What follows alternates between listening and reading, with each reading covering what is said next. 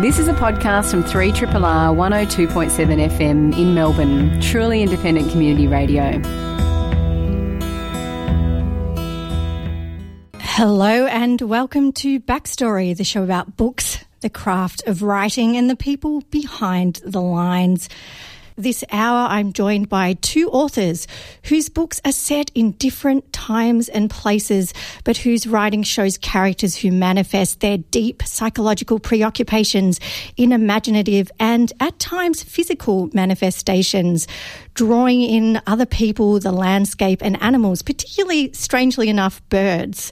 They are also, in their own ways, books about writing trauma and uh, just really the act of being an author, I guess in, in and of itself. Robbie Arnott joins me later in the hour to talk about Flames, set in Tasmania and following the odyssey of a woman fleeing her brother's strange plot to build her a coffin while she is still alive, following her mother's death and resurrection, something the McAllister women apparently do winding through stories of a fisherman and his relationship with an with a, a seal, a water rat that is really a god, and a wombat farmer who is whose growing obsession with a killer cormorant threatens to consume him. But first, James Christina will discuss his tortuous exploration of a young man in Melbourne in the 1990s, circling what was then a potential death sentence, an HIV diagnosis or a potential one, and shadows of the atrocities of the Bosnian conflict. Through his deepening infatuation with his oblique lover, Zlatko, who begins as a muse but increasingly colonizes his dreams, imagination, and writing. You are listening to a podcast from Australia's best known community radio station, 3RRR 102.7 in Melbourne.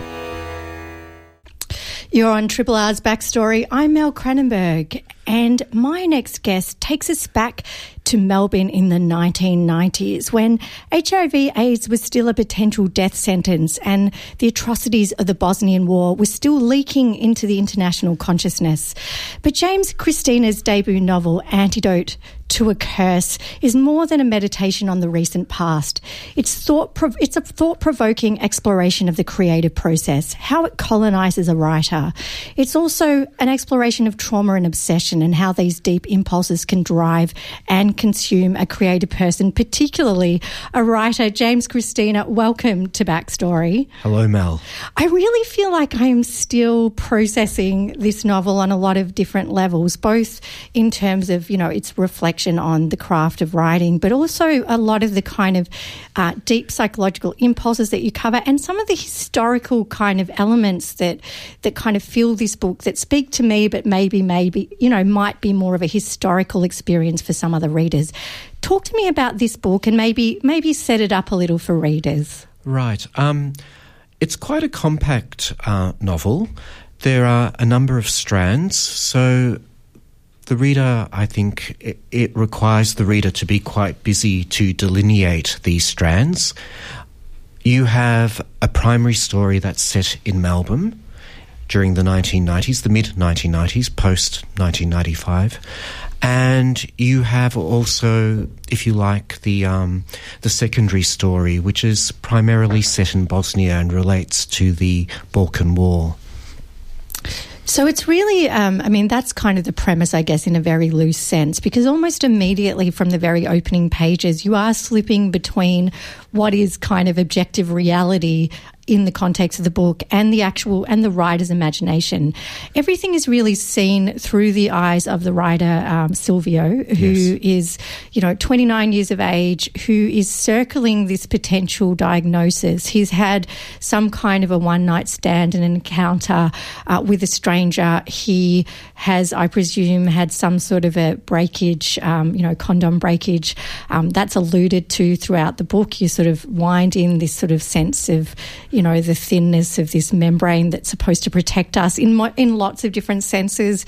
Um, but right from the beginning, you're not sure if you're in the writer's imagination or you're you're actually in the action of the book, and that's a deliberate technique, I imagine. So, talk to me a little bit about how you've constructed this book, because you know, really, you can't get away from talking about that when you're talking about the narrative. Yes. Um, it has been described as a psychological novel, and I think you're right to say that you are in the writer's imagination. The and I think the primary reason for that is the writer, if you like, Silvio, is a writer, the, the protagonist, is reading the signs around him, making sense of what is not so apparent to him, keeping a journal at the same time, trying to construct some structure and meaning um, to what's going on around him, if you like. Yeah, and look at the the writers. Um, there's also almost an alter ego that goes on here. This character Ludovico, um, who starts to crop up. Um, so, so to kind of preface this as well, uh, Silvio meets a young man who is originally from Bosnia. Um, his name is Latko. Um, he's got some ambiguity as well because his first name is Serbian, his last name um, is potentially Muslim. Um, his backstory doesn't hold water all the time, like he's an unreliable character. Um, you get the sense that he's hiding things right from the beginning, but he's he's a very opaque character. He's obviously Silvio's lover, um, but he's also you know withholding a lot of who he is. But also Silvio's trying to steal you know his past. And so Silvio's dreams, which he, he writes down to try and, you know, uh, sidestep writer's block, um, gradually wind into these kind of creative narratives that Silvio works in. Um, I really loved this this book because, you know, what it really does is shows you, you know, the process of creating life into art um, in a kind of you know, engaging sense. So, you know, you don't really leave a lot of pause. Like there are sections that are devoted to dreams or devoted to these kind of um, sequences, you know, narrated through the eyes of Ludovico um, that are clearly the story that Silvio is creating in whatever way. But that bleeds into the, the main narrative. You're sort of really exposing the art of, of crafting writing in the first place. So, can you talk to me about why you chose to do this? Um, Yes, I think that's a, a great question. Oh, why? I think that um, it highlights who Silvio is and what he's attempting to do and where he is at that particular time. He's in between places, the same as Latko, and he's dealing with a lot of unknowns. The um, the HIV prognosis is one unknown. He's also struggling with writer's block and he's also communicating with Zlatko on a fairly regular basis. But like you said, Zlatko sometimes is forthcoming and sometimes is not.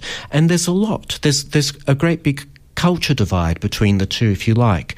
And that's also an unknown. It's also a challenge for Silvio to make sense of. It's a really interesting um, relationship, and I do want to touch on that as well. But there's a really fascinating element to it as well that you sort of feel like Silvio is really trying to paint Zlatko into a corner. Every so often, Zlatko will crop up and, and disagree with some kind of rendering of his history that Silvio has just come up with. And he's like, no, it wasn't like that, or they didn't look like that, or this person wasn't that way. And you sort of see how, you know, Silvio has gotten so lost in his own imaginings about this person that actually he stopped seeing him entirely as a person. And that really struck me. There is a habit, I have to say, that writers have of sort of, you know, recording life. You know, there's a saying that everything is copy, I guess, and and you know, beware if you date a writer because they're they're stealing pieces of you uh, all the time, um, whether or not they intend to. Uh, but I think that there's an element to this that is is slightly, not slightly, is darker. it's just darker. Um, in both senses, both of these men are doing things that are, you know, that are really quite damaging um, to another person. Um, you get the sense that, you know, that that he's he's not really seeing this person at all in some ways, but equally that, that that's when he's talking about the people from his past, that he's hiding some of the things that he's done that are not so wonderful. Um, I want to talk a bit about this element now that uh, the historical element because we had a bit of a chat before yes. off air about this and and whether people really understand some of the the, the deep kind of um, tides of history that are underpinning this that really are being circled by this narrative. Uh, the first one is of course the Bosnian War. Can you talk about why you chose to kind of plumb this um, as the the point of trauma that's being circled by this narrative? Um, it relates both to the time the place and, of course, the protagonists. So the places that are referred to in the novel relate directly to the um, two protagonists. I think you're right earlier on in your discussion when you spoke about maybe Zlatko not being altogether forthcoming in the information that he has and therefore maybe being to a degree an unreliable narrator. But I also agree with you about Silvio in that as we um, get further into the book, we begin to realize that Silvio is really forming a lot of the information that he's receiving imaginatively. I don't know if that's damaging. I just think that he's just very keen to use the rudiments of what is related to in the story and to construct to construct something from it. I think the process for him is actually quite positive. It's quite life affirming. And uh, I think we see that in some of the imagery and the metaphors. You mentioned the birds earlier on in your introduction and what have you. So I, I do agree that there's a degree of um, unreliable narration going on, but I think it's done with the intention of actually creating something. And I suppose this is what writers do. They, they might have the bare bones of a story and then they make it their own. And there's, of, of course, always the imaginative input. Mm. So, talk a little bit about this because uh, what really is going on here is the act of turning, you know, great wrongs or perceived fears into something creative, as you've discussed. Um, you know, the metaphor of birds constantly comes up throughout this book. Uh, yes. Zlatko, apparently in a past life, was a, a rare bird collector. Um, suddenly, the motif of birds is wound all throughout um, Silvio's imaginings, as is this kind of metaphor of blood, which has the obvious, you know, obvious significance for his uh, potential HIV diagnosis, which which looms until the end. It's never quite resolved. Yes. Um, so, talk to me about this act of t- turning or rendering these potential potentially traumatic things into something more positive or creative? Yes. Well, first of all, like you said, it is set in the mid 1990s, and at that time, a, a, reading for HIV took 12 weeks, and that was referred to as the window period, if you like, from possible transmission to actual, you know, diagnosis. So we've got a window period that's quite significant, and it's a window period that Silvio feels that he needs to fill some way, and attempts to do it in a creative way. Throughout that um, window period, if you like, that 12 week period, it's he encounters his writer's block and he, he encounters a lot of unknowns. And for him, I suppose that period could have been a period of stasis, if you like. But he's trying to wrench himself away from that and do something far more active and positive, turning something, I think, in a way, potentially very damaging and dark into something quite positive. It's almost an act of salvation to a degree. Is that the, uh, I suppose, the message, I guess, of the um, of the title of this book, "Antidote to a Curse"? I think that it allows itself to be read that way if you do perceive the act as being a positive and creative one. I mean, that's open to debate and discussion, of course. It's very interesting, though, that we've just had this discussion because some of the elements um, that I was seeing when I was looking at this, while I can see that this was his way of dealing with the situation, I did feel as though it does immediately create this tension because some of the act of writing can be one that actually, you know, it really does pull out, or I guess it's a poultice for some of the things that are deep within us. And that can be a very uncomfortable process. So I felt as though this wasn't, you know, an act that was without pain. Like he was, he was really drawing out some of the deep things that were being that would otherwise have been suppressed. Um, and I think for Zlatko as well, he had to face up with the things that he had done in his past that he would prefer not to face up to. So yes, I agree. It's it is about um, confronting the past, maybe being held accountable, um, as well as dealing with the unknowns, all concurrently, all while trying to construct a narrative. And these are uncomfortable dealings, if you like. They're very challenging. It's, it's a very challenging time in Silvio's life, as well as Zlatko. I think that there's a positive and at times dark exchange going on, but nevertheless probably a meaningful one for both of them. Yeah, that's really great. If you've just joined us, uh, you're listening to Backstory on 3 Triple R. I'm Mel Cranenburgh, and my guest today is James Christina, whose book, An Antidote or Antidote to a Curse, I don't know why I feel the need to add an article there, it's called Antidote to a Curse, uh, is actually provoking this discussion um, about the act of writing and how we sometimes pull in these these deep kind of elements of trauma and um, and fear and, and render them into some kind of a form. I I am really interested as well in in some of the creation of these characters. Um, how did you a- approach this process? Because the whole book has a very, and I'm sure you've heard this before, a dreamlike quality to it. Because you know you have the kind of creative, imaginative uh, narrative blending into the more realist narrative. How did you do that? Did you kind of approach it, writing it in a sort of dreamlike? Um, language and then sort of you know winding those those elements in. Talk to me about your craft here.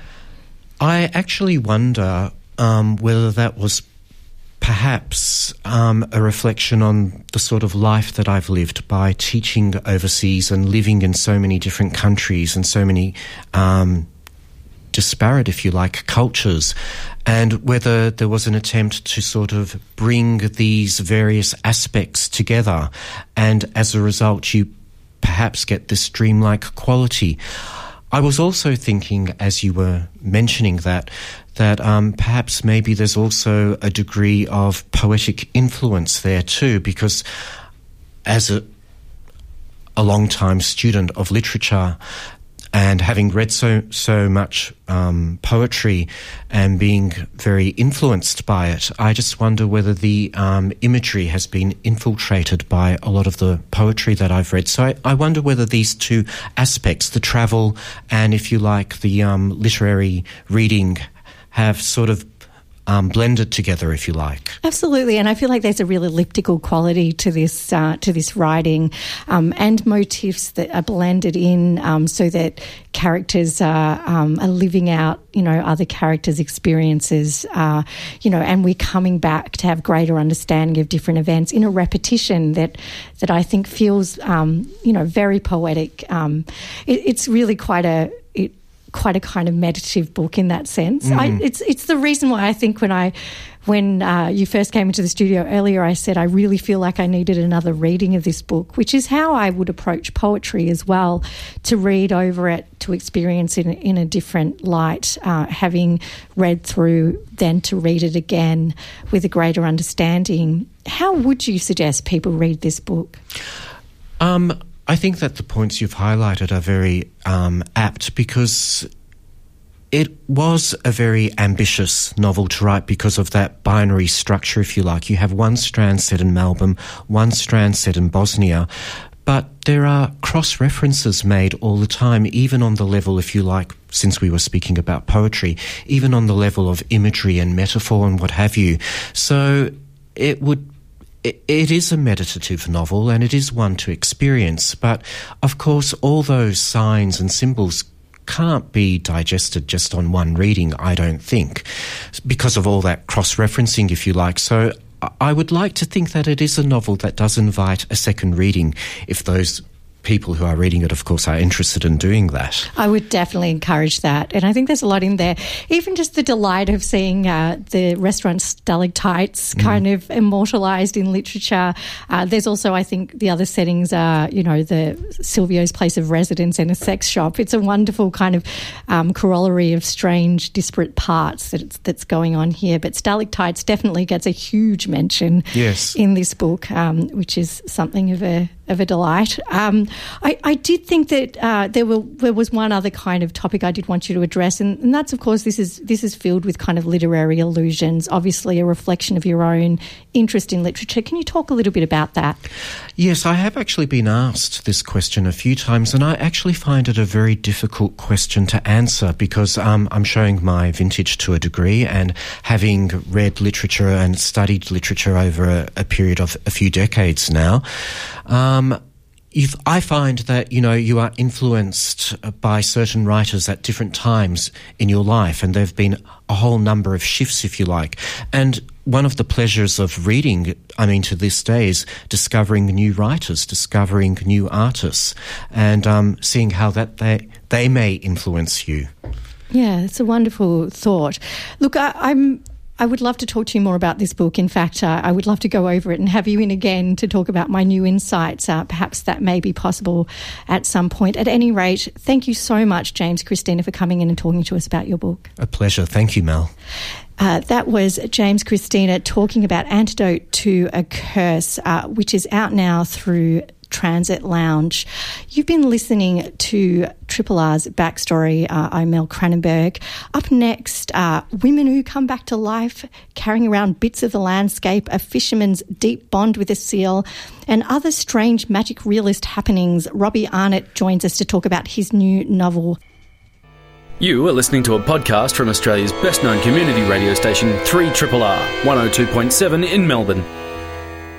You're listening to Backstory on 3 Triple R, show about books, the craft of writing, and the people behind the lines. I'm Mel Cranenburgh, and my next guest uh, is someone who's very familiar to readers of Kill Your Darlings and The Lifted Brow. His writing has been published in both of those journals and also Island, a wonderful journal that comes out of uh, the great southern state, uh, Tasmania, of course. Uh, he won the 2014 Scribe Nonfiction Writing Prize, but it's his work of fiction that occupies us today.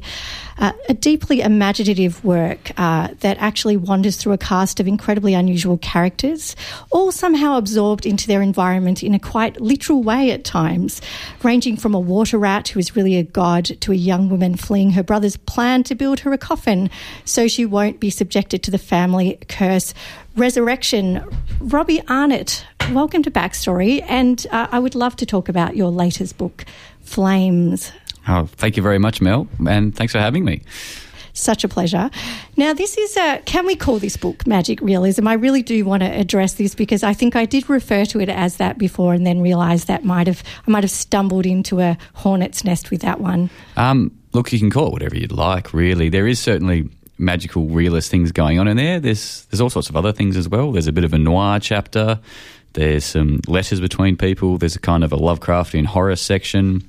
I mean, there's all this magical stuff happening, but I guess that's only part of it. I, I kind of let my imagination run a bit wild. You really did. I did like it uh, when I stumbled over the chapter about the hard boiled detective who pretty much has taken up all of the tropes that you expect, um, but of course she's female um, and, you know, really kind of kicking ass in this chapter, which I enjoyed thoroughly, I have to say. Oh, great. I'm glad you liked that. I, I didn't know what I was doing. I'm just glad it worked out. yeah, a little bit of revenge uh, kind of porn, let's just say, going on in there. Yeah. Um, there, so there's some really really extraordinary characters. I think there's a beautiful kind of uh, humour to this book as well. I really felt that that was running through it, but also this real undercurrent of you know of people processing a great sadness through these quite over the top sort of renderings. Talk about where the book came from and, and how this emerged. Yeah, really. Uh, last year, I was I was trying to write a novel, um, and I was writing what was pretty much a normal realist Australian novel because that's what I thought I had to do because that's what's being published. And I got a bit of a way in, and I just realised it was really boring. Um, you know, middle aged people having affairs and going to coastal towns and slamming fly screen doors, and I just didn't want to write a book like that. I so I set myself the challenge of trying to write something as well as I could, but that was also really entertaining and interesting the whole way through. And from there, I started reinventing it with every new chapter and trying to tell the story in different genres and using different voices. And I, I, wanted the idea that each new chapter started almost as if it was a new story, but then to weave back in. And I had no idea if it was going to work out or not, but I just decided to keep doing it and see if I could finish it. And yeah, I still can't quite believe it's been published. It's really great. I, I was actually talking uh, with our earlier guest, uh, James Christina, who's also written a book that people are classifying as experimental about, you know, how much of a straight traje- trajectory we see a lot of publishing going on. You know, there's there's books that have very linear constructs and narratives, um, and it's always so refreshing to see something that kind of plays with form quite a lot, as much as your book really does. You do something that a, a friend of mine who judges a lot of uh, fiction prizes uh, says is always a risk, which is going into the animal perspective, but I think you do it really beautifully, especially when you sort of, you know, smoosh it together with the human perspective immediately afterwards in a quite startling and interesting way. Your chapter on the um, on the river rat actually really captivated me. Oh, great! I I thought that was where I'd lose readers. Actually, I thought it's just gotten too weird now. But I had too much fun writing it, and I just kept going with it. If I knew that about the prize thing, uh, maybe I wouldn't have done it. I'm probably stuffed myself there.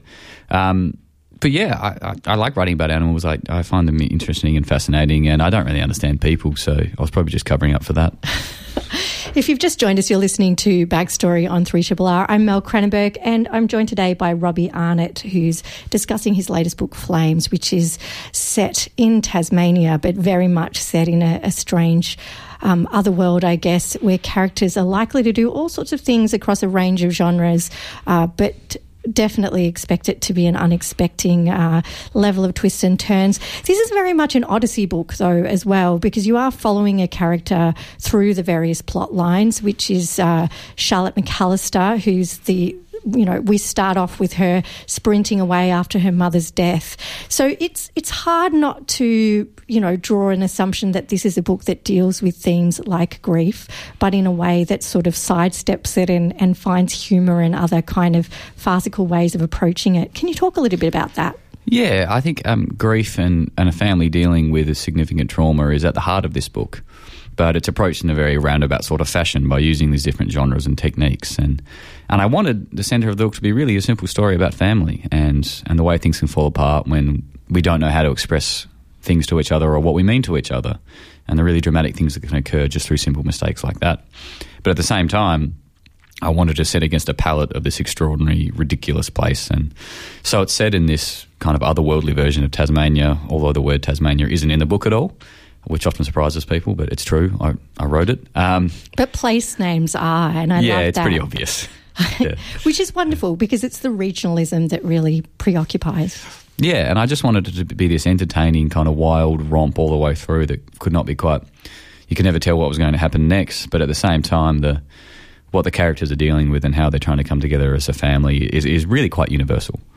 Although I do think that the premise that uh, that Charlotte's brother wants to create a coffin to contain her so she doesn't succumb to the family curse of resurrection, that he thinks that somehow it's going to be comforting to her if he makes a coffin rather than you know her presuming she's going to be uh, you know cremated like her her ancestors. Um, so that this is his way of expressing love is building this coffin, and, and of course you know as most people would be if your brother suddenly starts making you a coffin while you are still alive, uh, Charlotte is suitably petrified and runs off. Oh yeah, it's totally mad. Like it's not at all a rational thing to do. But what I was trying to achieve there was to to have one of those male characters who doesn't know how to express themselves or how to how to approach things in a rational way and deal with their emotions, but instead just take some form of action. You know, when, when something's gone wrong and people don't know how to deal with it, and you look outside and a man's mowing his lawn because he just it feels the need to be in control and to just do something rather than say something. So I had this character of Levi who is is really not holding it all together well, but he feels like he has to be putting some form of plan into action to be dealing with it. And by doing something, then you're taking control of it. And at no point does he just stop and think, maybe I should just talk to her. Maybe we could have a chat. Maybe we could deal with our issues. Uh, and I think that's really common throughout a lot of young men and men in society. And I wanted to reflect that in a fantastical way. And I think you did a beautiful job of that. I think um, his sister does reflect at some point that she's so worried about him, but at least she's expressing her grief, whereas he just isn't, and that that's actually more troubling. Um, so that is kind of really stated in the book. Uh, one of the other uh, sections I really want to focus on is the chapter with Karl, who's a fisherman who has this quite moving relationship with a seal. In a strange way, this is the least magic realist, if you like, or the least fantastical kind of relationship in the book. It's it's utterly believable in many ways, uh, in a way that other sections, you know, really push the boundaries. Uh, in this section, uh, Karl goes out fishing for large tuna with his his seal, I guess he refers to it as his seal, but they're really incredibly bonded. In some ways, this is his most important relationship. And I'm not going to give too much away to, to let you know where it goes, but I found it really moving. Oh, thanks. Yeah, I like. I've had some people be quite disappointed because they from mainland Australia who've googled it and asked me, "Oh, where in Tasmania does this fishing tradition take place?" And I've had to say, "I, I made it up. It's it's not real." But Yeah, like I know, I was really inspired by uh, farmers and their sheepdogs and the relationships they have, and also the history in, of Eden in southern New South Wales, where whalers used to hunt with killer whales alongside them for decades and decades. And this partnership between man and beast, I was always fascinated by, and I thought if I created this relationship, it, it might be believable and, and moving in a way. Um, and I'm I'm kind of glad I, I, might have pulled it off, but yeah, it wasn't easy. It was incredibly believable, and I think there's even a book that was written, or fictionalized book that was written about the relationship between uh, Fisher uh, folk and whales and how they work together. And I thought a lot about that when I was reading this. But it's an interesting thing because this is a novel. And of course, novels are acts of imagination, they are non-fiction. And it's a really interesting thing that still uh, people really want to try and find the real behind it. You know, did you really approach this in a way that, that was, you know, utterly embracing the novel with that intention to really kind of play imaginatively, or was it to try and dig at those deeper truths?